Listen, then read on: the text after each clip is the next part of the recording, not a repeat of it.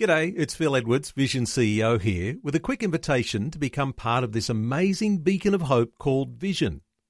Together we can put our love into action to help people of all kinds build or rebuild their lives on the truth of God.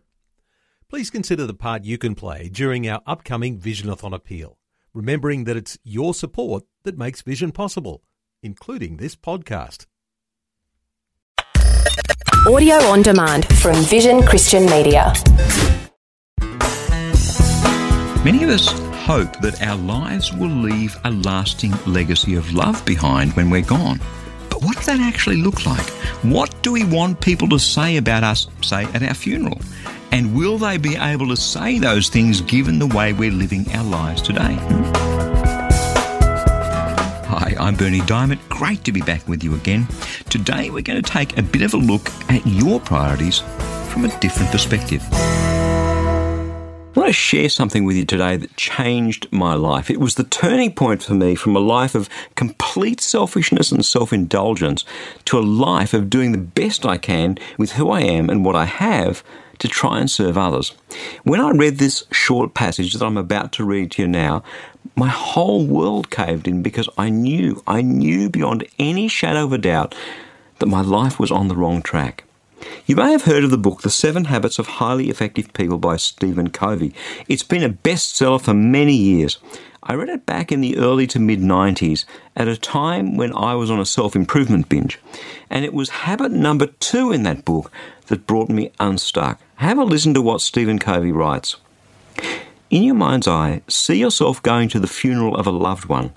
Picture yourself driving to the funeral parlour or the chapel, parking the car, and getting out. As you walk inside the building, you notice the flowers, the soft organ music. You see the faces of friends and family you pass along the way. You feel the shared sorrow of losing, the joy of having known that radiates from the hearts of the people there.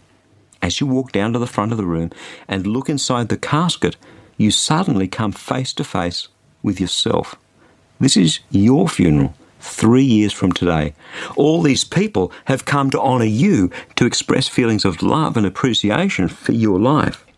As you take a seat and wait for the service to begin, you look at the program in your hand. There are to be four speakers. The first is from your family, immediate and also extended children, brothers, sisters, nephews, nieces, aunts, uncles, cousins, and grandparents who have come from all over the country to attend. The second speaker is one of your friends, someone who can give a sense of what you were as a person. The third speaker is from your work or your profession, and the fourth speaker is from your church or some other community organisation where you've been involved in service. Now think deeply. What would you like each of these speakers to say about your life? What kind of husband or wife, father or mother would you like their words to reflect? What kind of son or daughter or cousin? What kind of friend? What kind of working associate? What character would you like them to have seen in you? What contributions, what achievements would you want them to remember? Look carefully at the people around you. What difference would you like to have made in their lives? And Covey then goes on to make this point. He says, The end of your life is in fact the best frame of reference or the criterion by which everything else is examined. By keeping that end clearly in mind, you can make certain that whatever you do on any particular day doesn't violate the criteria you've defined as being supremely important, and that each day of your life contributes in a meaningful way to the vision that you have for your life as a whole. To begin with the end in mind means to start with a clear understanding of your destination.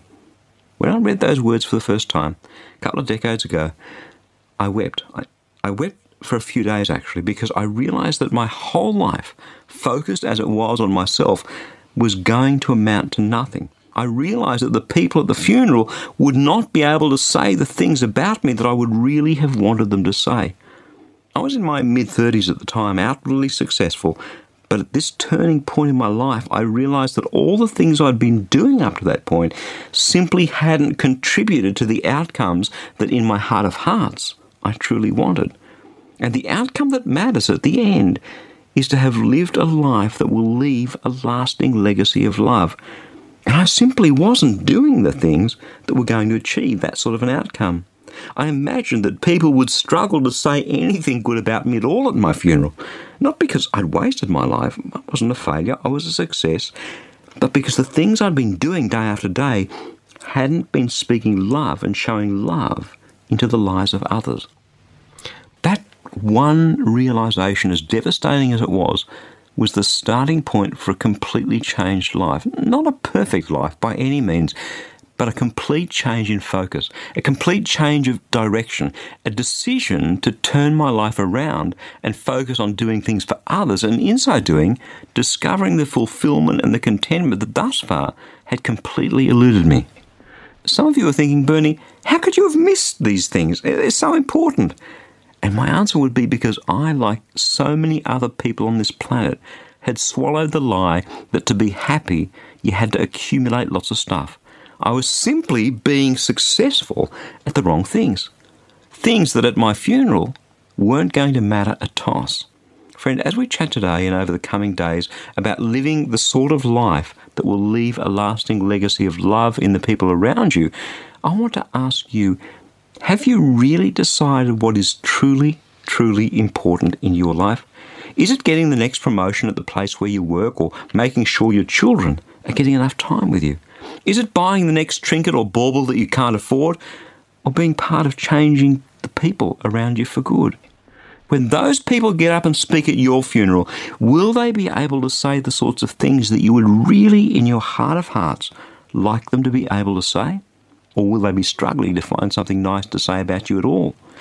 Maybe it's time for you to sit down quietly on your own over the next day or two and write down the sorts of things you would like those people to say at your funeral.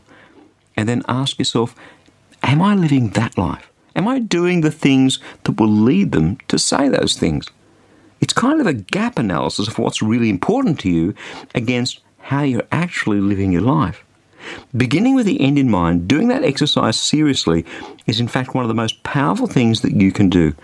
I can honestly tell you, it's one of the two or three things that I've done in my life that have brought the greatest turnaround that I've ever experienced. Beginning with the end in mind. Now, interestingly, Stephen Covey, who wrote that stuff, is a Mormon, so his theology and my theology are miles apart. That's an understatement. But at the end of the last chapter of that book, which can, I guess, be described as a self help book, in a section that he calls a personal note, he says this I believe that there are parts to human nature that cannot be reached by either legislation or education, but that require the power of God to deal with. I believe that as human beings we cannot perfect ourselves. And my friend, as great as the other parts of his book are, that one sentence unlocked the door to change and transformation in my life. Over the coming months after I read this, it caused me to seek out a relationship with Jesus Christ, the Son of God, who came so that I might have life in all its abundance. Like Covey, I will freely admit that there are still many things that I struggle with in life.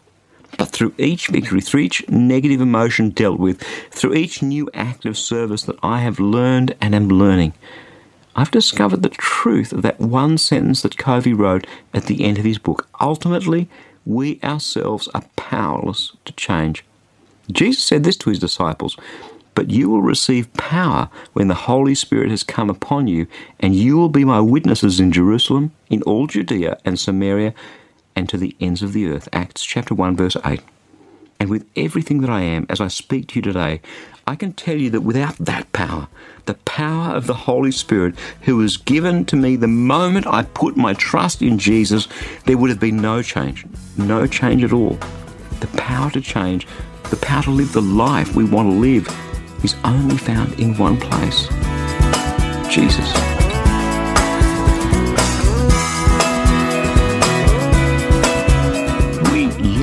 Sharing the gospel with as many people as possible so they can experience a real and tangible relationship with God. So before I go, I'd like to tell you about our free daily devotional to help you be all that God made you to be. It's called Fresh. Each day you'll receive a powerful scripture verse together with some words of inspiration, hope, and encouragement. And the best news is that it's completely free and delivered right to your inbox each and every day, where you can choose to read, listen, or even watch the daily video. It's completely up to you. It's God's Word fresh for you each day. To receive your free devotional, just jump onto the website freshdevotional.org.